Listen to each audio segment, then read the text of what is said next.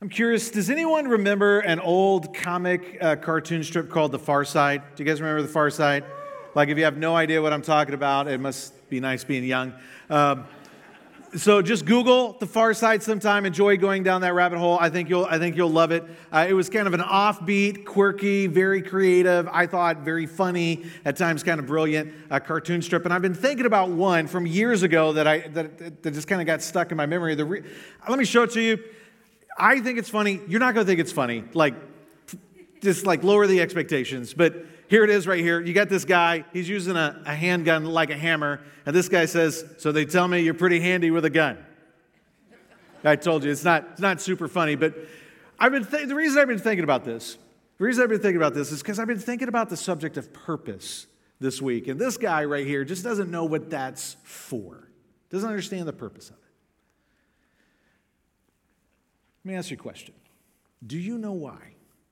Do you know why some churches just buckle under the pressure when things get hard? And then other churches seem to only get stronger. Do you know why some people seem to thrive even when they're facing adversity? And other people just kind of get stuck in the ups and downs of life. It's not intelligence, it's not about who's smarter. It's not even about resources. It's not who has better resources, who has more resources. Those things are uh, intelligence, wealth, resources, all the things are important, but they're not the dominant factor. The dominant factor is purpose. Do you know your purpose? Do you know your why? Do you know what you exist for? Do you know what we exist for? When people, when individuals, when they know their why, they know their purpose, they seem just to be able to face whatever it is that's in front of them and not just face it, but are able to thrive. It works that way with individuals, it works that way with churches too. We're in this, excuse me, we're in this series, Dear Church. Um, this is the last installment of the seven week series. We've looked at seven different personalized messages from Jesus to seven distinct churches. All of these churches were, excuse me, all of these letters are contained in Revelation chapter 2 and 3. Um, and Revelation, we call it like a book in the New Testament. It was originally a letter written by a guy named John. He was given this message from Jesus. He shared it with these churches. So all of these churches, they receive this and they're reading Jesus' personalized message to them and to each other. And when you take all of these messages together, these seven different letters, we see Jesus' heart for churches, we see his mindset towards these churches that he loves. And while all the letters are distinct and a bit different, there's one thing that they all have in common. Every letter has this exact same line in it Whoever has ears, let them hear what the Spirit says to the churches. This is the last line in the letter we're going to read today. If you have ears to hear, hear. And which is not just about receiving information, it's about responding to it. And so we've taken this and we've created a thesis for this series. It's been our anthem each week, which is this knowing the truth doesn't change anything, submitting to the truth changes everything.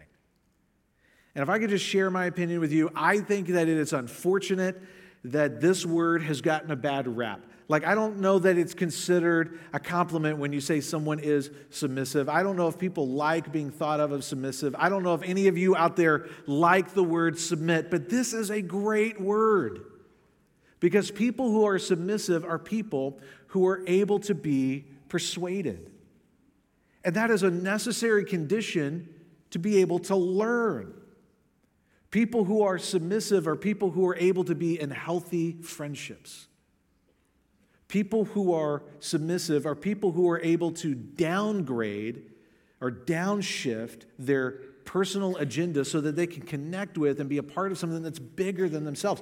We could say it like this If we want to be people who know our purpose and live for our purpose and align our lives around our purpose, well, we have to be people who adopt and cultivate a disposition of submission. And I think it's one of the reasons that Jesus said, You'll know the truth, and the truth will set you free. It's not just, it's not just knowing it, but it's submitting. When we submit to the truth, that's when we find freedom. And we don't live our lives above truth. It's not like some obstacle that we live above that we got to get over and get past. Real life, real joy, true freedom is found living underneath the authority of truth. And so today, I'm going to say something. I'm going to say something in just a couple of seconds. And for some of you guys, you're going to think, I don't know, that feels like you're being a little too slick there. I'm going to say something, and you might feel like it's a philosophical card trick or a philosophical sleight of hand. Just, just hang with me. If you need to go back and watch this message again online and think about it, that's fine. There's no pressure today. So, this is, this is what I want to share. The first part is this the first part's easy. If you want to know and find your purpose, you got to submit to truth. If you want to know and find your purpose and live for that, you have to submit to truth. So, here it is. Are you ready? If you reject that or resist that in any way, you are admitting your purpose in life is fraudulent. If you, if you want to know your purpose and live for your purpose, you have to submit to truth. But if you reject that or resist that in any way, you are admitting that your life, the purpose of your life, is fraudulent. It's pretend. Why would I say that? If truth isn't necessary, if truth isn't included, if truth is not the foundation, if it's not underneath the banner of truth, then it's not true. Your purpose isn't true. It's disconnected from truth. And why do we call things that aren't true? We say those things, we call them a lie. We say they're fiction. We say they're pretend. And when it's about something important, we'll say it's fraudulent. And I get it. People could respond and say, But Rick, what's the big deal whether truth is involved or not? Can't people just live however they want? I mean, a lot of people feel that way. Just take whatever approach to life you want, live for whatever purpose you want. As long as you're happy and you feel good about it, that's all that matters. Super compelling. I get the appeal of that. Maybe, maybe that's the way most people live. And if I'm talking about you, I, am not trying to judge you. I don't want to judge you. I just want to ask, how's it working? Does it work? How's it working for this guy?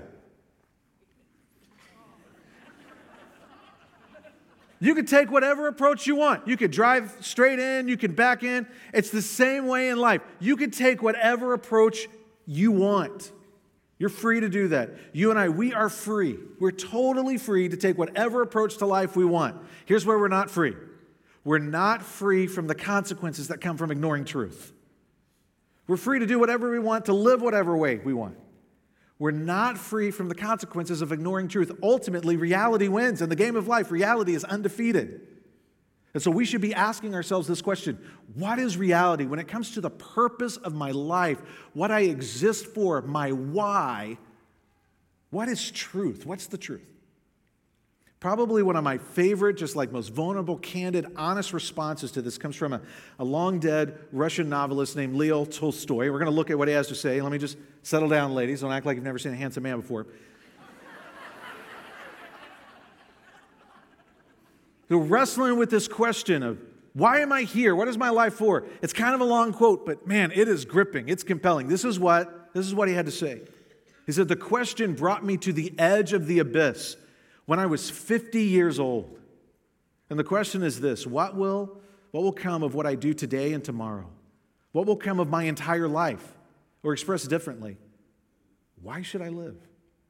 Why should I wish for anything or do anything? Or to put it another way, is there any meaning in my life that will not be destroyed by my inevitably approaching death? My deeds, whatever they may be, will be forgotten sooner or later and I myself will be no more. Why then do anything? I therefore could not attach a rational meaning to a single act of my entire life. The only thing that amazed me was how I had failed to realize this from the beginning. How could anyone fail to see this? That's what's amazing. It's possible to live as long as life intoxicates us, but once we are sober, we cannot help but seeing that it is all a delusion. There's nothing funny or witty about it all. It's only cruel and stupid. It's possible to skip past it, to ignore it, to suppress the question of really what is my life about? As long as life is intoxicating us, but as soon as we become clear eyed, man, it is urgent. And it's just not funny. There's nothing funny about it when no, somebody, they don't know what their life's about. They don't know what they should do. They don't know what their purpose is. They don't know where their value comes from. That's not funny. I agree with Tolstoy. It is cruel and stupid for someone to have to live that way. And not just individuals, it is cruel and stupid for a church to live that way, to not know what they are about, to not know their why, to not know why they exist. And this is at the heart of the final letter we're going to read from Jesus to this church today, a church in the city of Laodicea. So I'd love for you to grab your Bible, grab a phone. Either one is fine. One's not better than the other. We're going to look at this passage.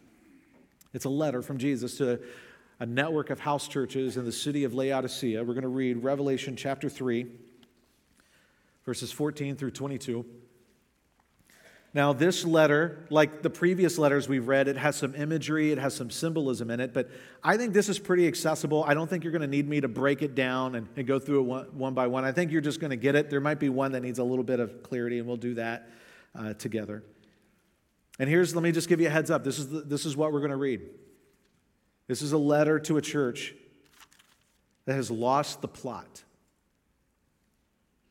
I don't know what they're about. They've given away their purpose and they've, in exchange, taken on a fraudulent one. Thus, this letter that flows out of the heart of Jesus to this church that he loves.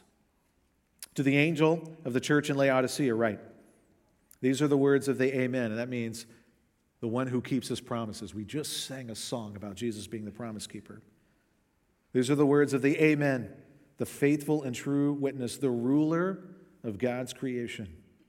I know your deeds. Remember what that means? I see you. I know your deeds. You are neither cold nor hot. I wish you were either one or the other. So, because you are lukewarm, neither hot nor cold, I'm about to spit you out of my mouth. You say, I am rich. I have acquired wealth and do not need a thing. But you do not realize that you are wretched, pitiful, poor, blind, and naked.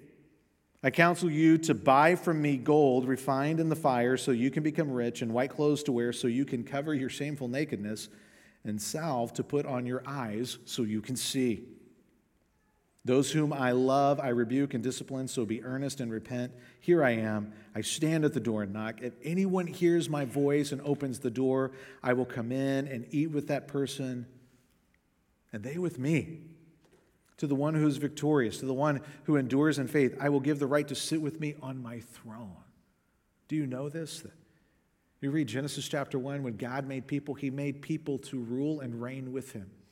If you skip to the end, Revelation chapter 21 and 22, we're going to rule and reign with him forever. Jesus wants to include us in his life and what he is about, and that should be motivation for us. It should be a delight for us. And he says this Whoever has ears, let them hear what the Spirit says to the churches. Each week, there has been a man, I did not see that coming, kind of unexpected message that each church heard. And I would imagine, like, if you showed up on a Sunday morning at the church in Laodicea and someone said, Hey, we got a new message here, and someone read that, you'd be like, Why did I come to church today? This is rough. So, we're going to cover what the unexpected message is in just a second. But first, let me recap all the unexpected messages we've had so far.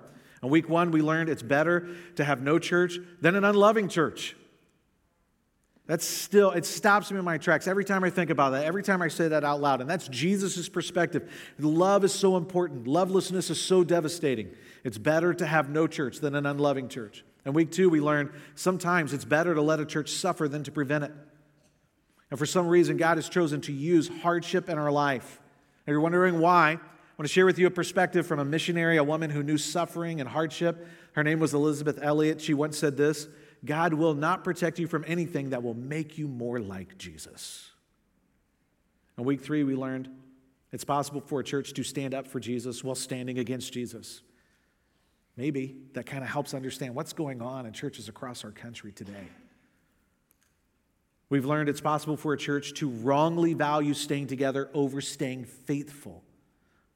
Our unity isn't just in our proximity to each other, our unity is in Christ and following Him and being faithful to Him. We learned that it's possible for everybody but Jesus to be convinced that a church is alive and well.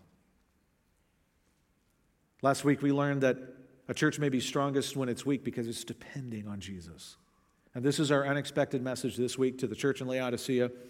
It's possible for a church to be physically rich, but spiritually bankrupt. There is nothing wrong with this right here. Being rich is not the problem. Being spiritually bankrupt, that's the problem, right? This isn't wrong, this isn't the problem. But if we don't understand the relationship between these two, and there is a relationship between these two, if we don't know that relationship, we might find ourselves in a problem too. So let's look at what Jesus said, verses 15 and 16. I know your deeds, that you are neither hot nor cold. I wish you were either one or the other. So because you are lukewarm, neither hot nor cold, I'm about to spit you out of my mouth. I'm curious, how many of you have ever heard this explained this way?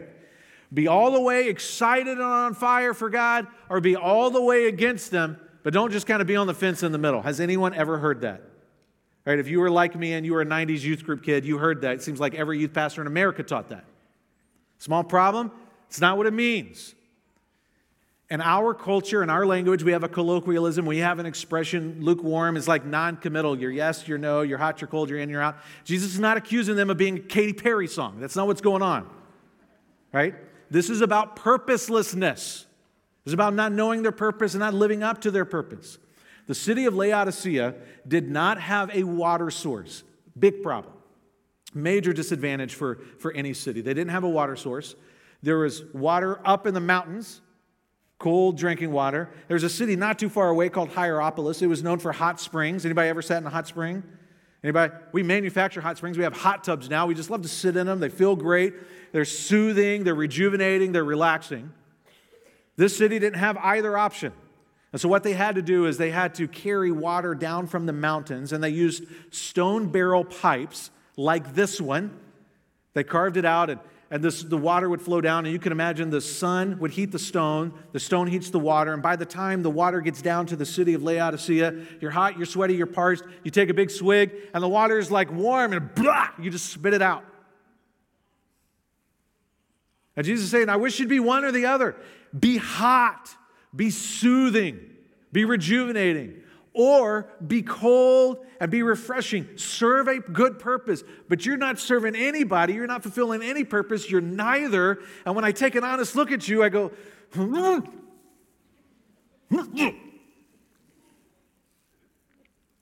I want to vomit. What do you think it was like to hear that? When I was 16, I'd been dating this girl for a number of months, and you, know, you guys know how it goes in teenage romance. Somebody's got to break it off. And I wish I could tell you I'm the one who ended it. What? I didn't end it. I didn't choose it. She ended it. And you know when you've been broken up with, and don't pretend like you've never been broken up with. You know when you're being broken up with, you're listening, you're like, can, like, can I save this thing? Like, is it done, done? Or can I, can I save this right now? You know what I'm talking about? So I knew that it was done, done, and there was no fixing it when she said to me, When you drive up to my house to pick me up, I just feel sick to my stomach. Good times. Appreciate the honesty. Jesus said to this church, I love you. Not I love you, but I love you and. I love you. And because I love you, I'm going to tell you the truth. When I take an honest look at the way you live, what you're about, your purpose, your approach to life and church, I'm sick to my stomach. I want to spit you out. I want to vomit. And the irony here is that Jesus is the one who heals the sick. He's the miracle worker, He's the great physician, and He's the one feeling sick. What happened here? What went wrong in this church? What went wrong in this church that Jesus would say to them, I want to, I want to throw up? He says, You say, I'm rich, I've acquired wealth, and I don't need a thing, but you do not realize that you are wretched, pitiful, poor, blind, and naked. Here's a little backstory on Laodicea. Before I tell you, let me ask you a question. Imagine there was a major national, uh, just a natural disaster in our city, and we had to rebuild, and the federal government offered us money to rebuild. Who's taking the money? Just me? I'm taking the money. You guys taking the money? All right. Laodicea experienced an earthquake. They had to rebuild. The Roman emperor offered them money, and they said, No thanks, we're good. We're rich. We don't need your help. We can do it on our own. They were kind of prideful. It was a matter of pride. That was just the city's attitude and culture. And that had become the church's attitude and culture. You couldn't tell a difference between the way the church was and the city was. And Jesus is saying, You think you're pretty great. You think you're exceptional. You think you're special. You're not. You're kind of a house of cards. Spiritually, you've become bankrupt. You've lost your ability to see reality for what it is, and you are exposed, and it's shameful. I want you to write this down. How might this church have gotten there? Physical wealth makes it easy to forget spiritual poverty. Physical wealth makes it easy to forget spiritual poverty. Want you to imagine with me, we're going to do a man on the street interview. You got a camera crew with you. We're just going to go and we're going to interact with strangers on the sidewalk. We're going to ask them a question, and we're trying to figure out how do people think of evangelical Christians in America? And so this is the question we're going to ask. Are you ready? We're going to ask people, what do you think evangelical Christians would say is the biggest problem in our country today? Now, don't shout your answer out loud, but what do you think people would say? If we did a man on the street interview and we just asked them, what do you think evangelical Christians would say is the biggest problem in our country today? What do you think people would answer? I kind of think I know what people would say. And I think I have a list of things that I think people would not say. And I'd be surprised. I don't think people would say this. I don't think people would say evangelical Christians believe one of the biggest problems in our country today is greed. And yet, Jesus had a reputation for being against greed and exploiting wealth and exploiting poverty. He had a reputation for being against excess. He had, a he had a reputation for being against living for money. Is that our reputation? We know this it was not the reputation of the church in Laodicea. And here's one of the reasons I think we ought to talk about that. Is because they were, they were wealthy, they were rich. We are too. We are. And maybe not everybody in this room is wealthy. Maybe not everybody watching online is wealthy. But from a global perspective, we're the rich folks. I mean, look around, look at this building. We sit in a building and a property that's, we spent more than, over the years, $20 million on. We have a lot of comfort. And it's not wrong. Don't feel bad about it. See, being wealthy isn't wrong. Being rich isn't wrong. That's not a problem. It's not. So, what's the problem? With wealth comes vulnerability. With wealth comes vulnerability. We're vulnerable to becoming self centered, self important, and self reliant. Self centered, self important, self reliant. Because when you have money and when you have stuff and you have resources and you have the kind of the abilities that we have, we're kind of used to getting our way. And we're used to getting our preferences and we're used to things being comfortable. And listen, it's not wrong to have wealth, it's not wrong to have money, it's not wrong to be rich, but man, it comes with a vulnerability to being self important, self centered, and self reliant. And it also comes with this it just becomes really easy to overestimate our own abilities and overestimate our own opinions and our viewpoints. It just kind of comes with it. It's, it's a vulnerability. And this church Laodicea, somehow they overestimated themselves and they underestimated the vulnerability that came with wealth. And eventually, over time, they became spiritually bankrupt and purposeless. So the question is, how does someone, how does that really happen? How does someone become spiritually bankrupt? The famous author Ernest Hemingway once went bankrupt, and someone asked him, How did you go bankrupt? And I think his answer is awesome. It's probably the same answer for everyone. Ernest Hemingway, how did you go bankrupt? He said this two ways gradually, then suddenly. gradually, then suddenly. It probably happened that way with this church, Laodicea. Gradually. They didn't even realize it. Sneaky. Their heart instead of being about their Savior, probably their allegiance, their affection was on their stuff. And instead of being about the agenda of Jesus, they were lulled into being about their own personal agenda and preferences.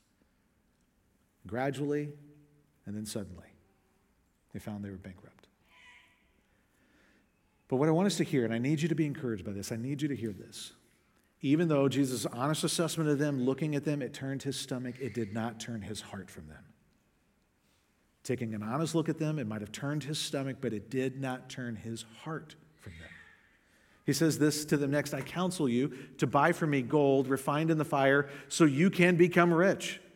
And white clothes to wear so that you can cover your shameful nakedness, and salve to put on your eyes so you can see. We can relate to this church. We could relate to this city.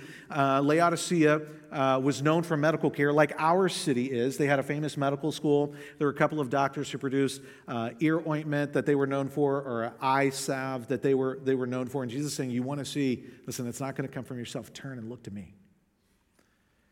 So pay attention to this. I counsel you to buy from me gold refined in the fire so you can become rich.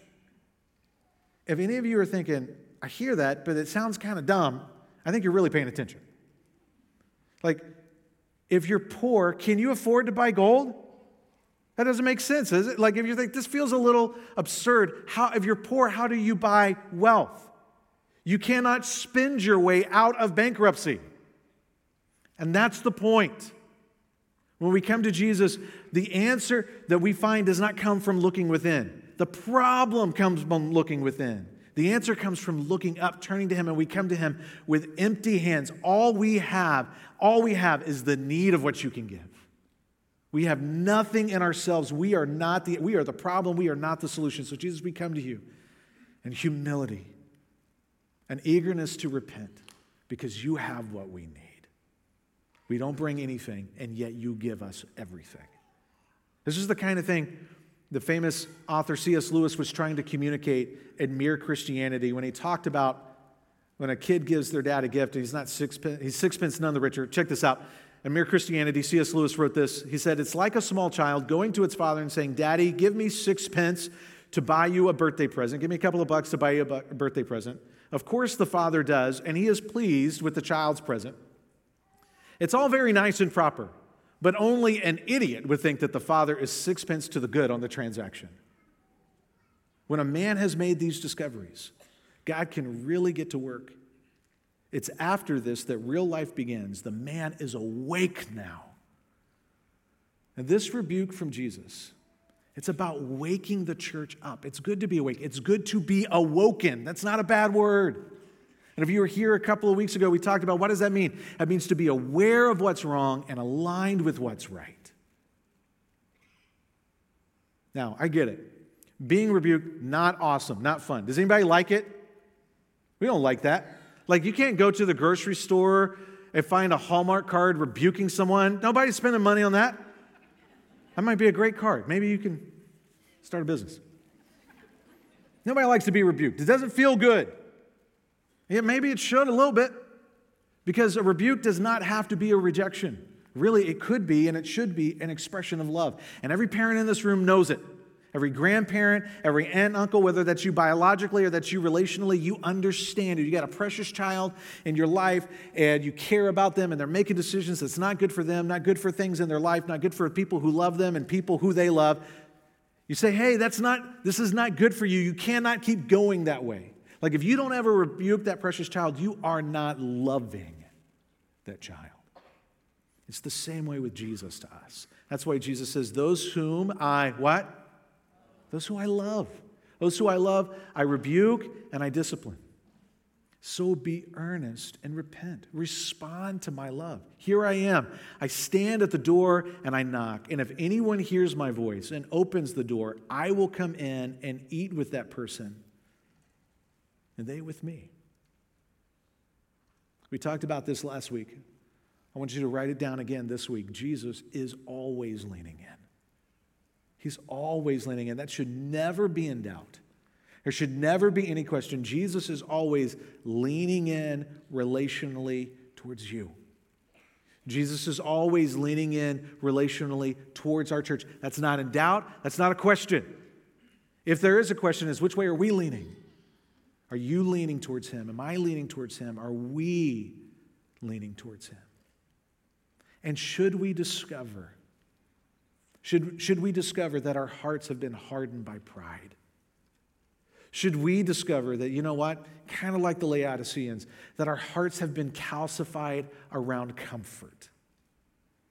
Should we find that that the concrete has set and we're really about our agenda and not his agenda, if we find, you know what, that has become true of us, would we let our hearts be melted by his love for us and his desire to be with us?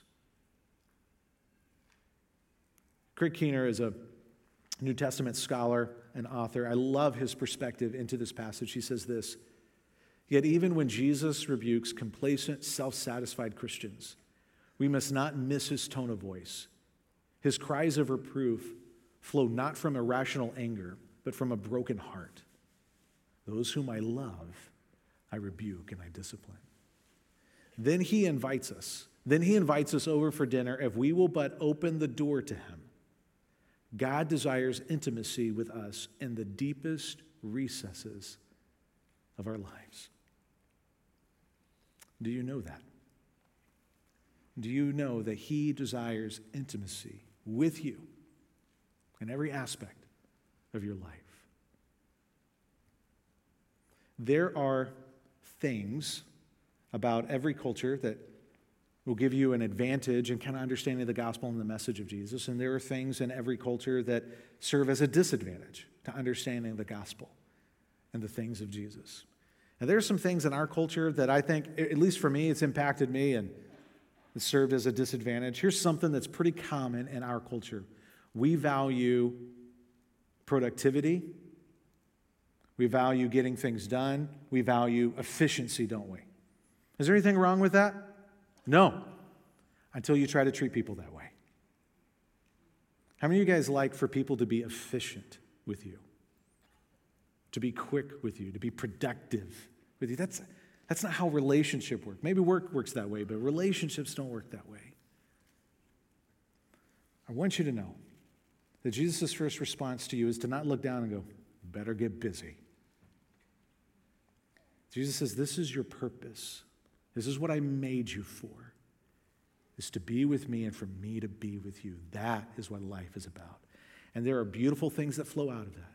There's activity that flows out of that. There's purpose that flows out of that. There's good work that flows out of that. But it begins simply with being with Him and Him being with us and us knowing Him and Him knowing us. I said it in the last service this way. Not super proud of it. I wish I was more like Jesus. I'm the kind of person that when we're talking, I can look at my watch. But if you were in a conversation with Jesus, he would never look at his watch. He sees you. He wants to be slow with us. What we're doing right now is a good thing. I don't think we should ever stop our weekend services where we gather to sing, we hear teaching, we'll take communion together, we do things together. It's important, we should do it. But if this is the primary thing that defines your Christianity and your experience with Jesus, you're not going to get what I'm talking about because this is too quick, too hurried. What I'm talking about is slowing down, slowing down, being with Him. And it's not just poetic that He says, I want to eat with you. I'll eat with you and you eat with me. Now, there's some ways in our culture that we get food right. Like, I'm a big fan of the way we do barbecue in this country, not in Minnesota, but in other places. like, there's some things we do about food that's right. But one of the ways that the culture that Jesus grew up in, one of the ways that cultures around the world kind of are just leveled up on us, is they do meals slowly. If you've ever been to India, if you've ever been to Africa, if you've ever been to certain parts of Europe, they'll have a meal for three or four hours. And food is the context, but it's really about the other person and delighting in the people that you are with. And when Jesus says, I'm knocking on the door, would you open it? I'll come and eat with you, and you will eat with me. What Jesus is saying is, let's slow down together. Let's delight in each other, and let's be with each other.